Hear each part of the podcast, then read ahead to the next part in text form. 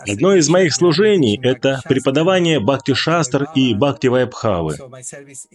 И это служение включает в себя много чтения.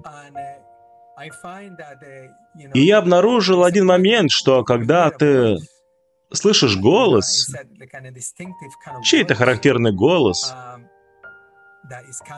в данный момент я говорю не о человеке, который читает книгу, я говорю о послании, которое доставляется через эту книгу, которую он читает.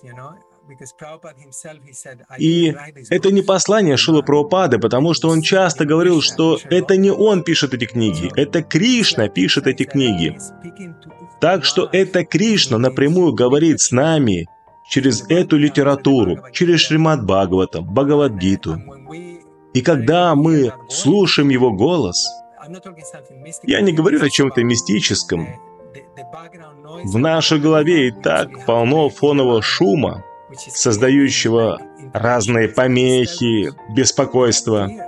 Но когда все это очищается, они исчезают, тогда вы можете настроиться на то, о чем говорит Кришна через эти книги, и это достигает сердца.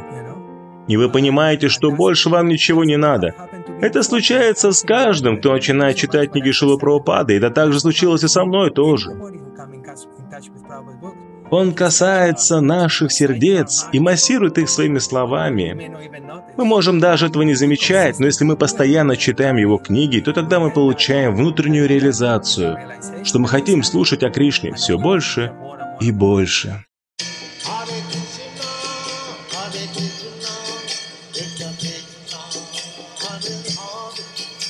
Hare Rama, Hare Rama, Rama Rama, Hare Hare.